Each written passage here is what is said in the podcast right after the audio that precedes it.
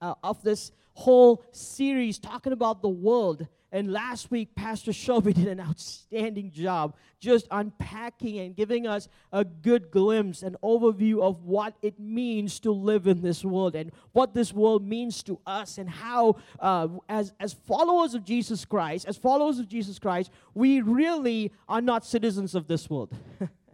We're really not citizens of this world. We're citizens of a different world in heaven where God is calling us to step into and bring heaven through us to this world so that we can transform this world to be more like Him.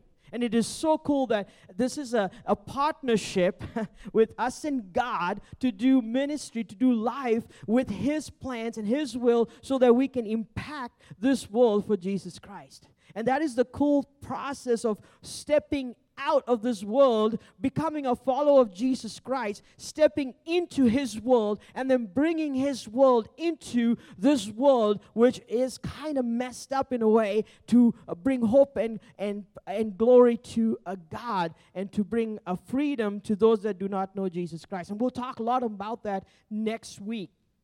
But this week, I want to talk about how when we live in this world, if you are a follower of Jesus Christ who has given your life to Jesus Christ, or maybe you're in here this morning and you have never given your life to Jesus Christ, we're all on that level playing field where we all get tempted, okay? So let me tell you this. Just because you're a follower of Jesus Christ and you've given your life to Jesus Christ does not mean that you are free and clear of temptation. Temptation comes your way. It attacks you. It is trying to trip you up. It is trying to get you to kind of backslide and go back into the world that you used to live, the place where you were at one time. And he's trying to pull you back there. And so I want to talk about the three temptations that we see starting all the way in the Garden of Eden, all the way to the end of the book of Revelation till Jesus comes back, because he is coming back. He is coming back. And there is hope for us as followers of Jesus Christ, right? But that temptation is still there. So today I want to talk about the three temptations. Temptations that lead to idolatry. Idolatry, which is where we create our own idols and make them gods. The struggle or the idolatry occurs when anything created, which is everything, anything created to point you to God replaces God in the thoughts and desires of our hearts or your hearts. So basically what I'm saying is, okay, here is God created everything that was good. We've talked about that from the beginning of this series. God created everything that was good. He created that so that we can enjoy it, not that we can love it. He created that they can enjoy it and not make it our gods. But when we make the things that God created to be gods, idolatry, and replace God in our heart, now we fall into the area of temptation.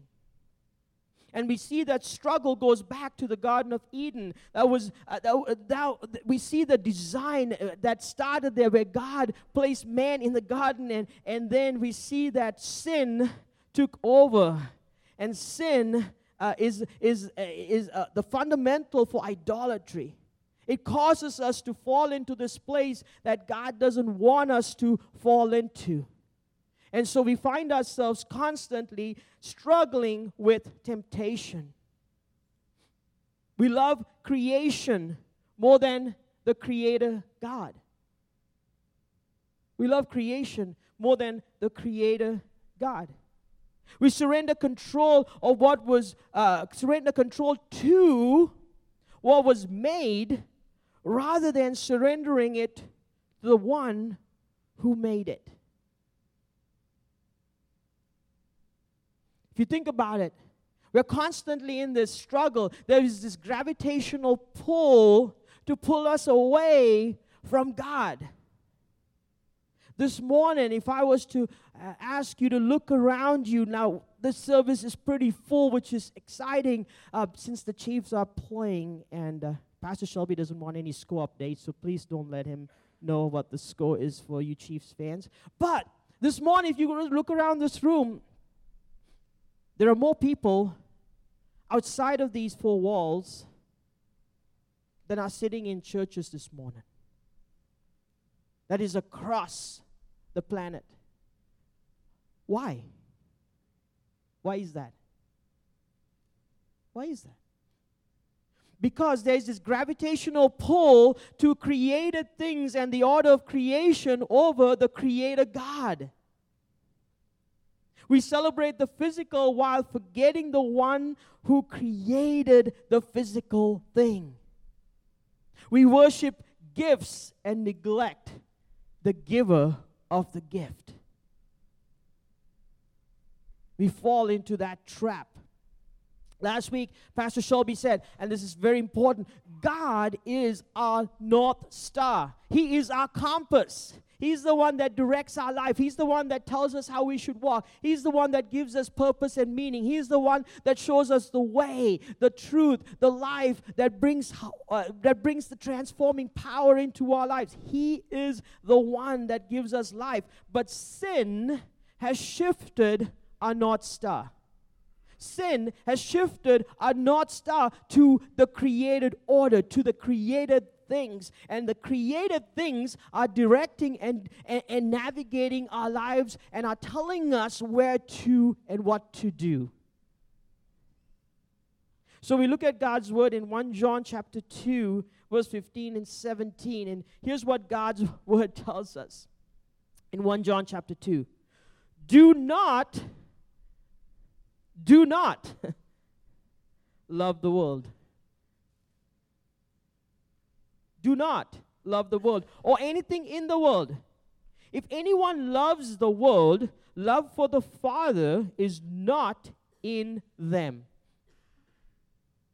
For anything in the world, the lust of the flesh, the lust of the eye, and the pride of life comes not from the Father, but from the world. The world and its desires pass away, but whoever does the will of God lives forever. So what we see here is that the writer of John gives us a trifold definition of the broken order of the world.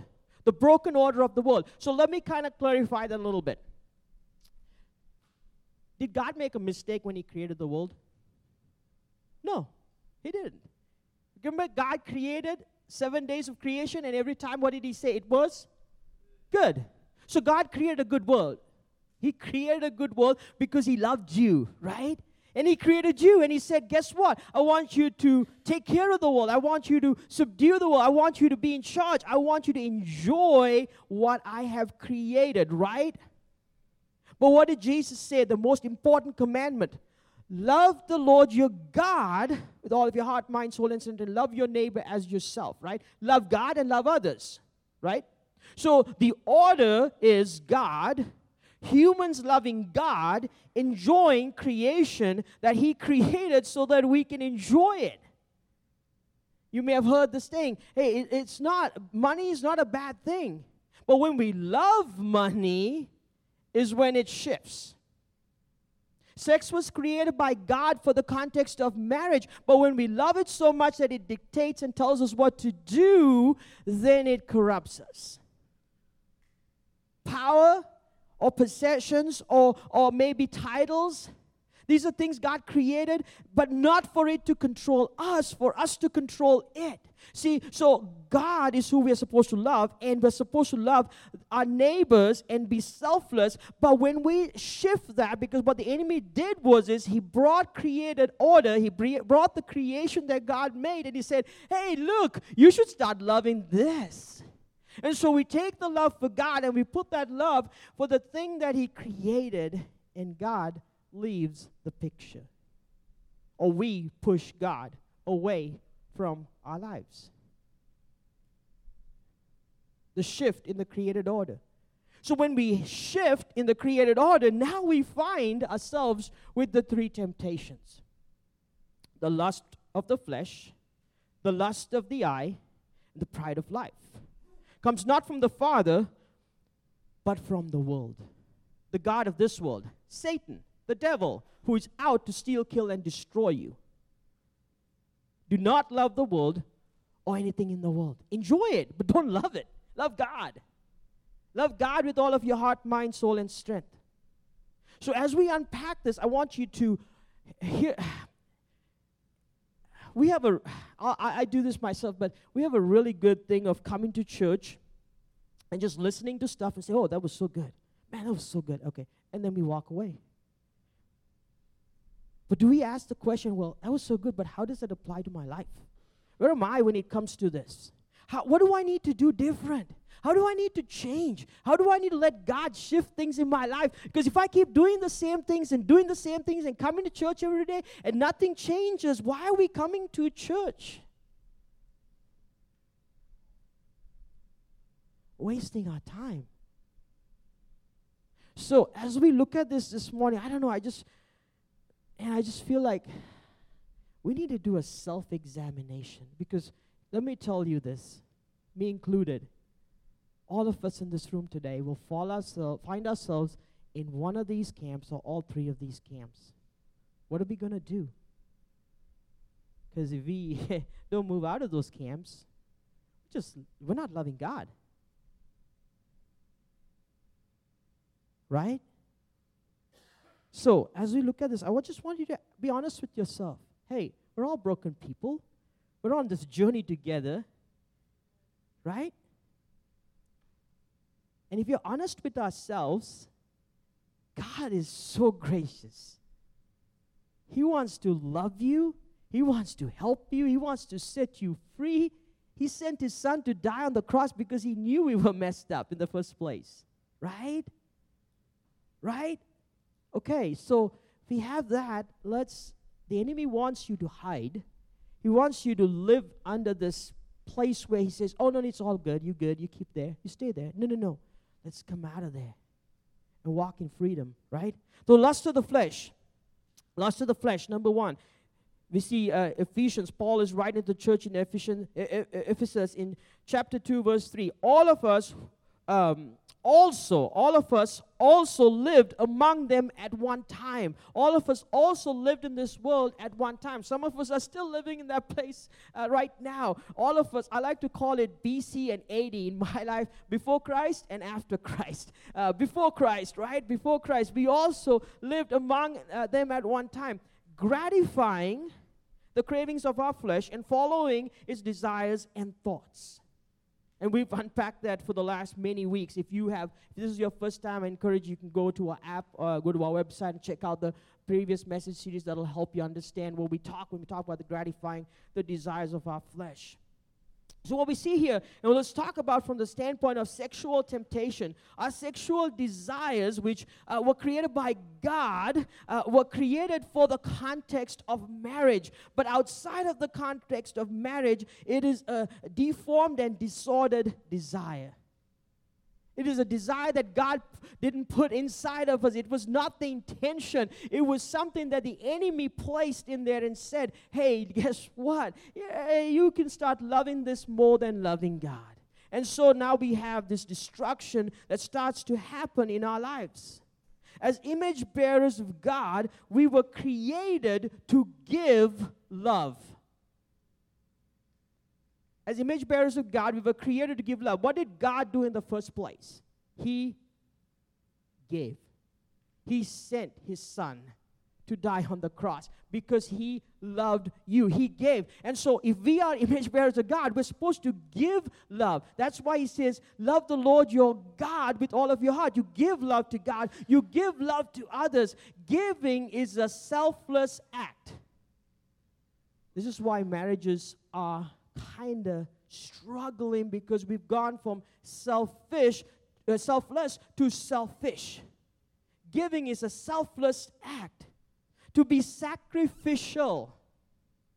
Christ was sacrificed on the cross for you and me. He sacrificed Himself because He loves by giving love, right? We were created to give love. Instead, we have become objects of desire to take pleasure and love from.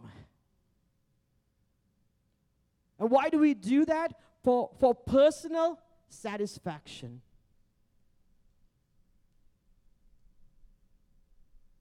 Even if it is consensual. There's been a shift in our hearts. There's been a shift in our hearts. Our hearts were created to give, but we want to always take. That is the fall that began in the garden, a shift. This is not just in our sexual desires, it's in the desires of our flesh. If we look at our lives this morning, if we look at the way we live, it is the life, it is how we live. It is dominated by our senses. It is dominated by our senses. It is this gluttonousness for food and luxury, lavish in pleasure, lustful and lust in moral, selfish in how we use our possessions. We want to keep it all to ourselves, regardless of the spiritual values, extravagant in the gratification of material desires. That's how we live. These are totally opposite to the ways of Jesus. It doesn't align with the way Jesus intends us to live. It totally aligns with what the world wants us to do. The lust of the flesh. The lust of the eye. What John is referring to here is greed, jealousy, discontentment. Man, I don't know about you, but it seems like anymore there are things that are created new every year because we are not content. Maybe like the iPhone, right? Man, it is so good, but then you have next version out, or it's the car, and it's the next new model that's out, or it's whatever, it's clothing, or whatever you name it. We're never content as a generation. Because it's the lust of the eye. It is the spirit which can see nothing without wishing to acquire it. Think about that. It is the spirit that which we see, and once we see it, what do we want? We want it.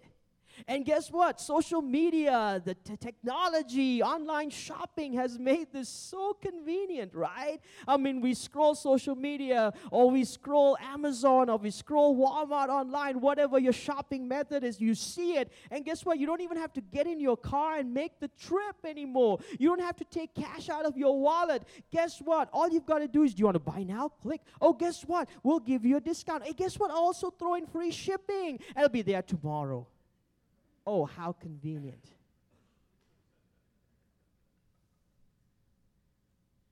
How do we get there? Because we want more. We're not satisfied. Used to be it took you like a week to get your stuff. Now if it takes you 3 days, we're like, what is going on? I thought you said it was overnight shipping.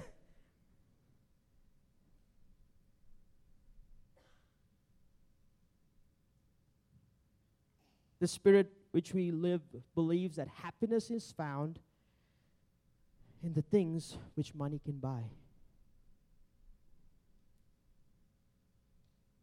How many times have we bought something and we go, oh, what's the next thing I can buy? How many times have we got done with Christmas and we go, oh, is that all the gifts?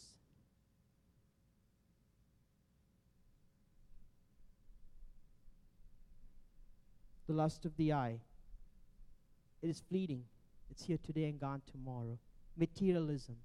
We all fight it. I do it myself. Pride of life. Pride of life. Here John uses this vivid Greek word.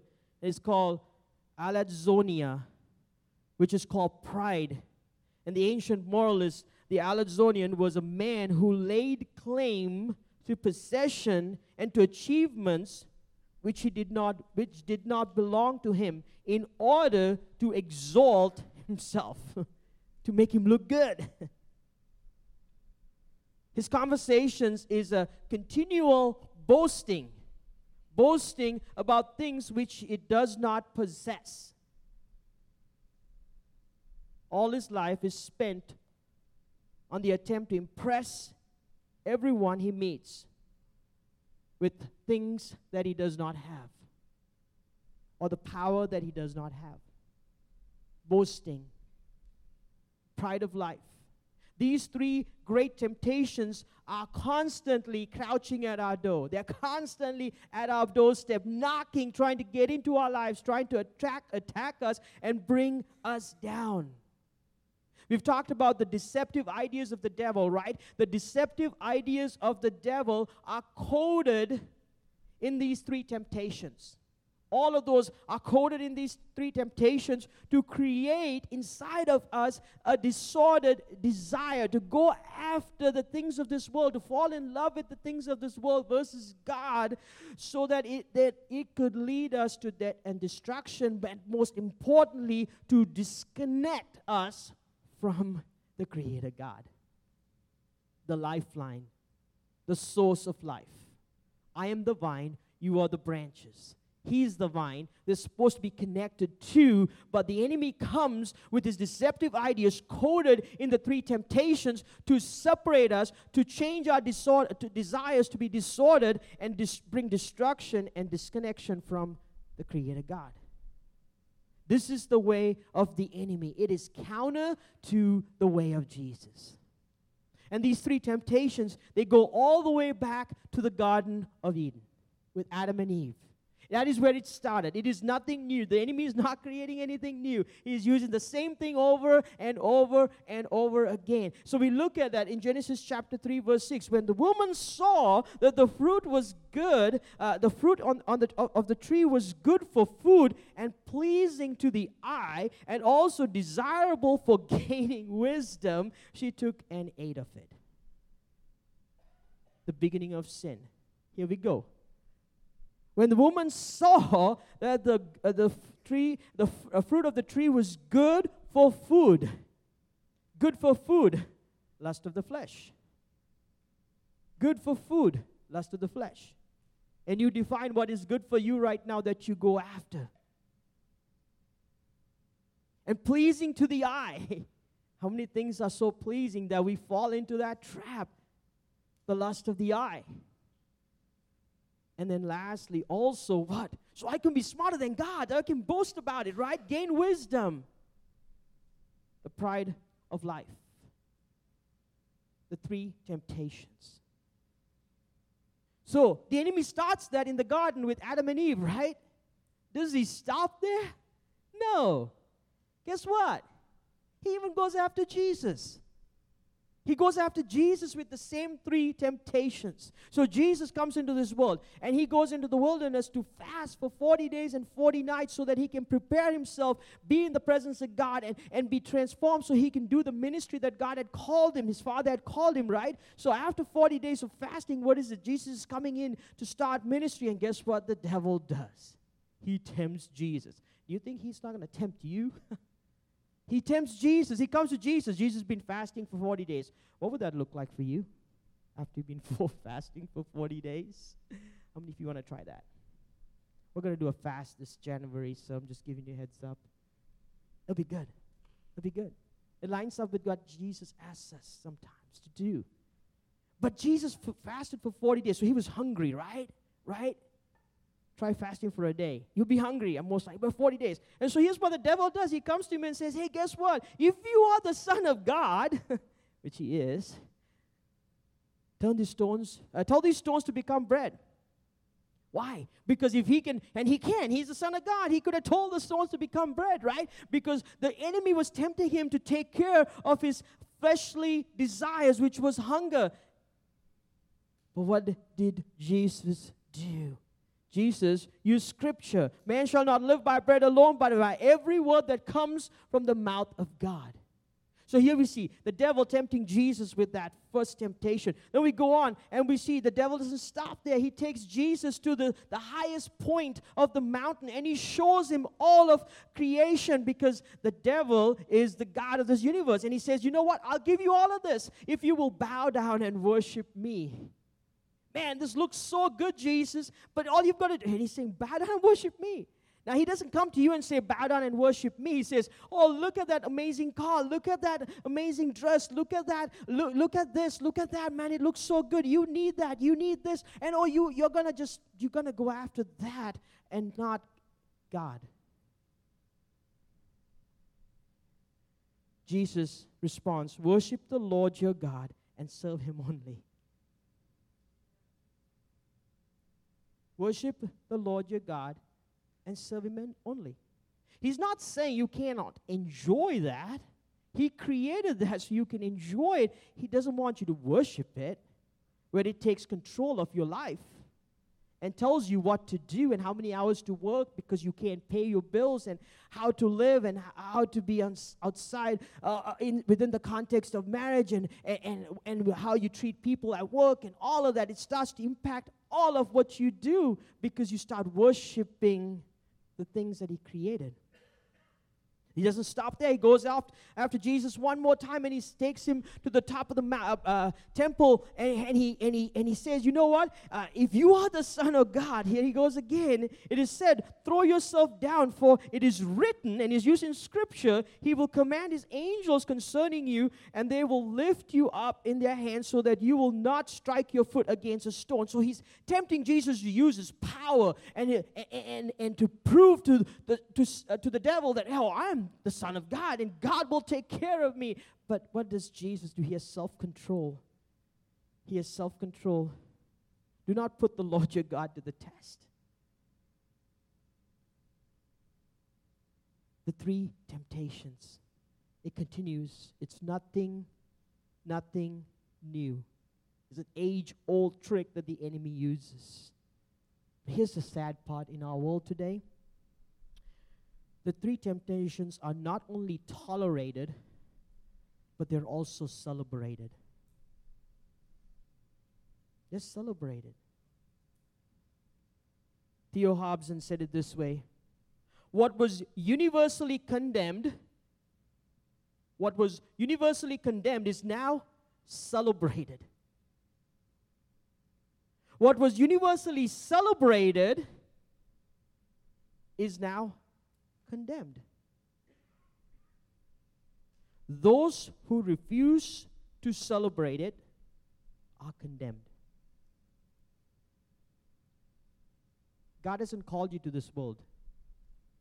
He's called you out of this world to influence this world, to impact this world. As followers of Jesus Christ, we cannot live in this world. We've got to be called out, because if God wants to use us to influence this world, we can't influence this world if we keep letting the world influence us. Right? We can't. The exchange. We need to have the exchange happen in our lives, to live a life that is influenced by God, to receive the power that comes from being connected to God, because there is power and freedom that comes by being connected to God, but we want to be connected to this world. See, when Adam and Eve bit into that fruit, they weren't experiencing boundary confusion. They truly knew what God had told them. It was very clear. When the devil came to Eve, she even repeated what God had told her. She clearly knew what was expected of her. There was no confusion of the expectation. It's just that when they bit into the fruit, Adam and Eve just didn't care. And I think some of us live that way today. And a lot of people outside of these four walls live like that today. They just don't care. The moment they bit into that fruit, they had already given away their love and their allegiance of their heart to the things of this world and the devil. They had taken their allegiance from God and given it away.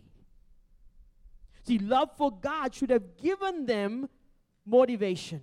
Should have given them motivation to stay away from the tree, to stay away from the fruit, to stay away from the money, to stay away from the sex, to stay away from the fame, to stay away from the power, to stay away from the corruption of this world. It should have given them motivation. The love for God should have given them motivation, but because we don't love God, we don't have the motivation to say no to that. We fall to that trap. But it starts by loving God. See, their hearts were created to love the Creator, but that was kidnapped. That love was kidnapped by this creation. Sin kidnapped that from their heart, and so now they began that journey. Sin was the beginning of the disastrous exchange, where we exchanged our first love for fake love. Where we exchanged our first love for God for the things of this world. We've all been there. All of us. Every one of us. Because the scripture says we're all sinful. We've all been there. That is why God sent his son Jesus into this world. That is why he stepped into this world, is because he came to restore us back to our first love. That is why Jesus said the greatest commandment is what? To love the Lord your God. He was realigning our hearts. He was realigning our minds to realign us to the first love. Love the Lord your God with all of your heart, mind, soul, and strength. Every part of you. And when you do that, it realigns you and it teaches you also how to love our neighbors and be selfless. They exchanged their first love for a fake love. Romans 1:25. They exchanged the truth about God for a lie. God's word. They exchanged the truth about God for a lie and worshipped and served created things rather than the Creator who is forever praised. Amen. The exchange. It's happening daily. This morning, as we bring this ship to a landing, I want to share a story that I think goes really well with what we're talking about here.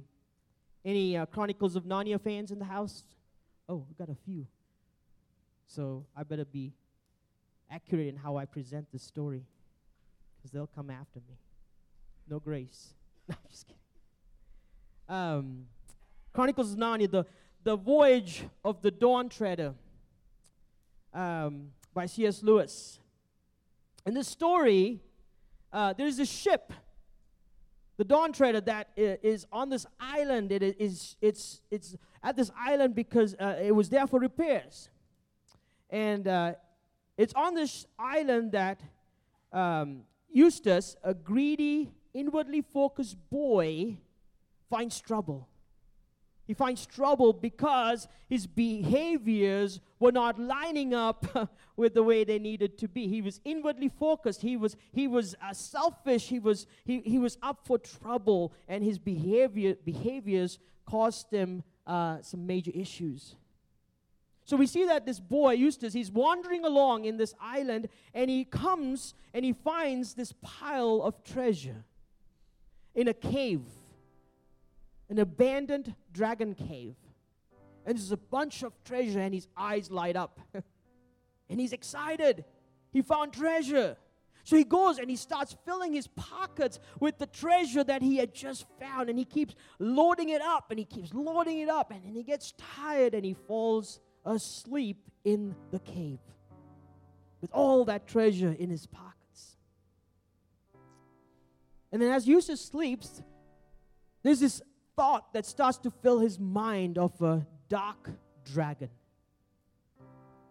And his mind is his image of this dark dragon. And he wakes up.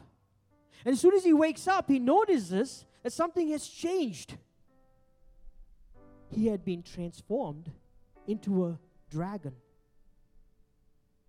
His arms were now the feet of dragon feet. And he felt this sharp pain in his hand. The sharp pain in his hand, because that was the hand he was using to fill his pockets with all this treasure. And so he had been converted or had been transformed into a dragon. So we pick up the story there. He's sharing what happens next with his cousin Edmund. And he said, I looked up and saw a very large thing.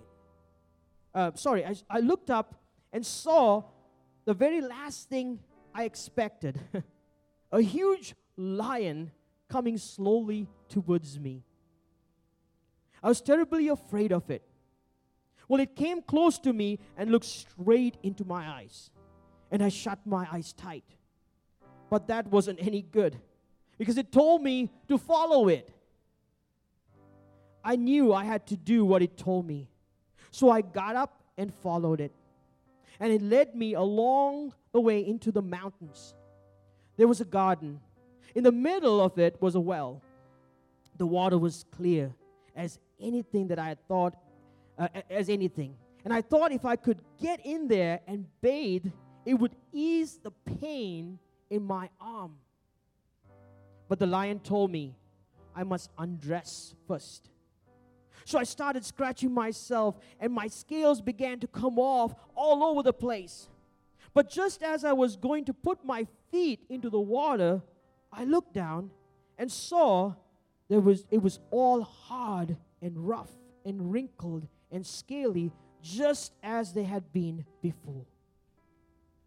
Then the lion said, "You will have to let me undress you." I was afraid of his claw. I was pretty nearly desperate now. So I just lay flat on my back and let him undress me. The very first stare he made was so deep that I thought it had gone right into my heart. And when he began pulling the skin off, it hurt worse than anything I'd ever felt. The only thing that made me able to bear it was just the pleasure of feeling the stuff peel off. You know, if you've ever picked a scab off a sore place, it hurts. But it's such fun to see it coming away. Not sure if everybody agrees with that.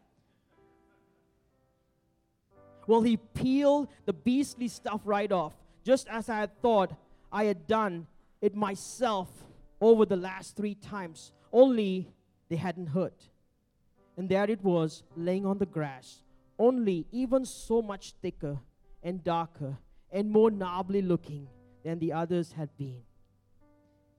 And there was I, smooth and soft. Then he caught a hold of me. I didn't like that much, for I was very tender underneath now, that I had no skin on. And he threw me into the water. It smart like anything, but only for a moment. After that, it became perfectly delicious, and soon I started swimming and splashing. I found that all the pain had gone away from my arm. And then I saw why. I turned into a boy again.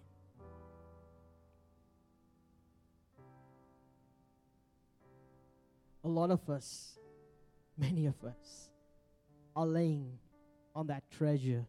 We're waking up to having dragon skin. We need to be de-dragoned or descaled or undressed by the King of Kings and the Lord of Lords. Is it easy? No.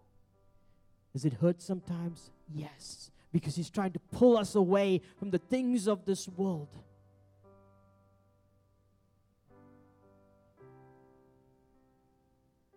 God loves you so much.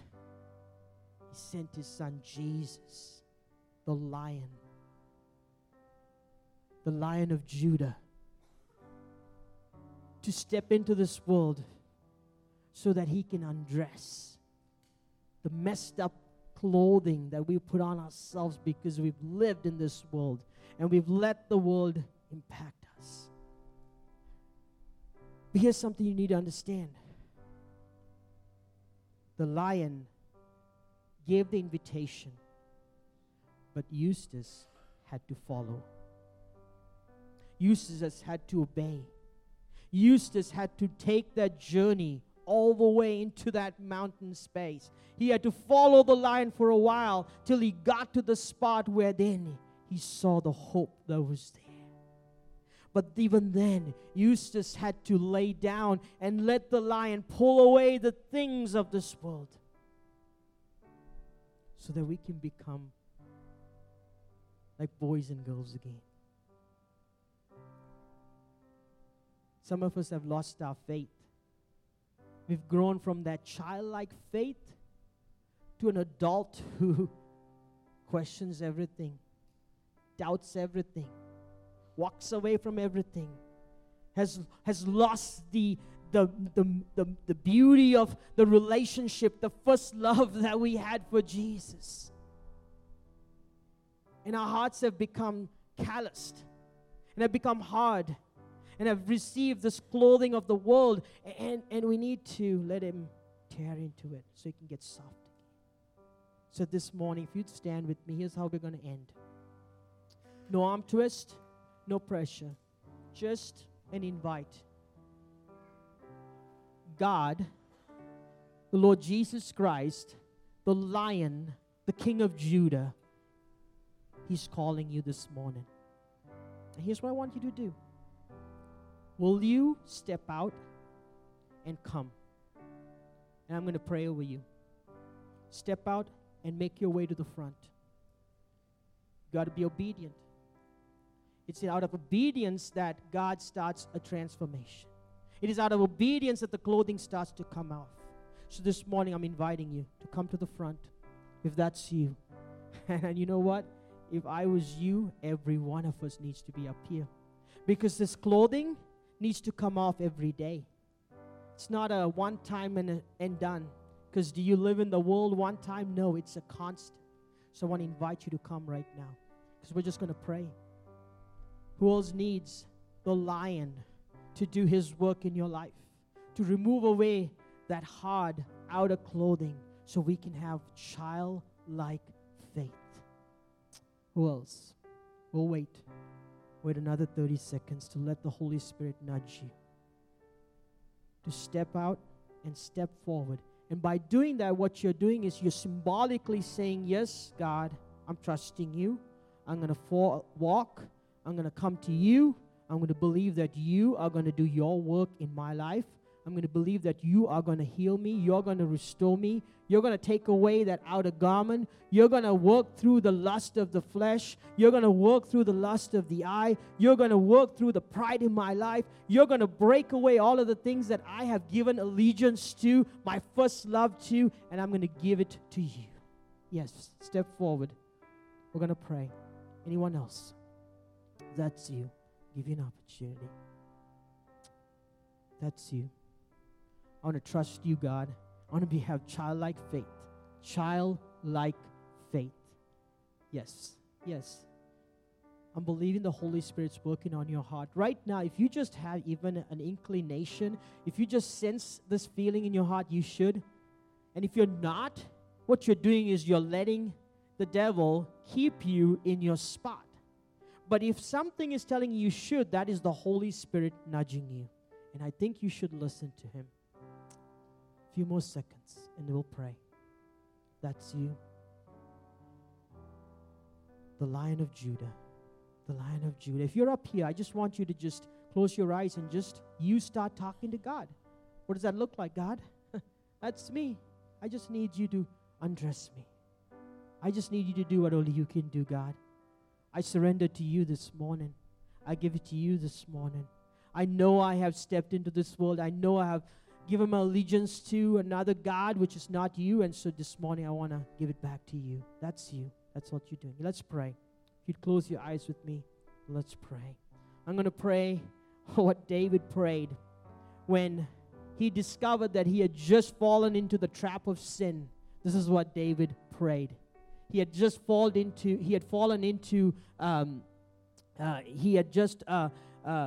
the sin, the ultimate sin. And then he prayed this prayer when he had committed adultery with Bathsheba. Have mercy on me, O God. I meant to say this. Repeat this with me. Once I say it, you can repeat it with me. Have mercy on me, O God, according to your unfailing love, according to your great compassion. Blot out my transgressions. Wash away all my iniquities and clean me from my sin. Cleanse me with hyssop, and I will be clean. Wash me, and I will be whiter than snow. Create in me a pure heart, O God, and renew a steadfast spirit within me. Do not cast me from your presence or take your Holy Spirit from me. Restore to me the joy of your salvation.